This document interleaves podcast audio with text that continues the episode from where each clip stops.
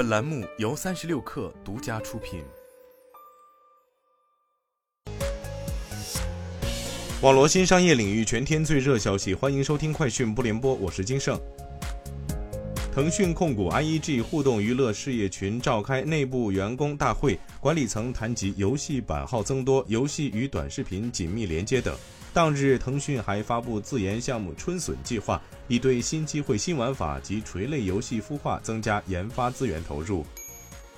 淘宝天猫召开2024商家服务大会，围绕消费者体验。淘宝天猫将升级全新店铺综合体验评分标准，推出店铺标签体系等多项策略，并为优质服务商家提供多种流量与权益扶持，帮助商家通过好服务获得生意增长。据了解，全新的店铺综合体验评分标准将更关注与消费者求助有关的指标，新增退款拒绝率、平台求助率等，退货运费险等影响消费者购物决策的优质服务也会成为商家加分项。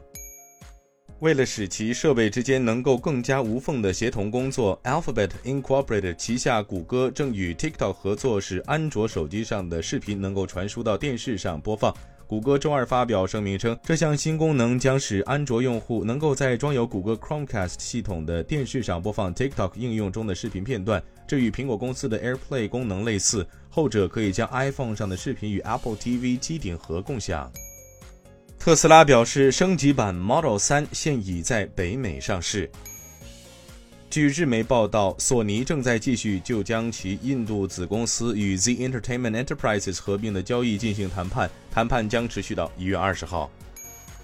二零二四年国际消费电子展 CES 开幕，梅赛德斯奔驰携诸多前瞻科技参展。以超个性化的数字创新全面革新座舱体验，定义数字时代的科技风潮。全新 MBUX 虚拟助理带来梅赛德斯奔驰迄今最为拟人化的交互体验。其基于 MBOS 操作系统打造，运用强大的生成式 AI 技术和主动智能技术，具备自然、可预测、个性化和有共情力四大特性。以上就是今天的全部内容，咱们明天见。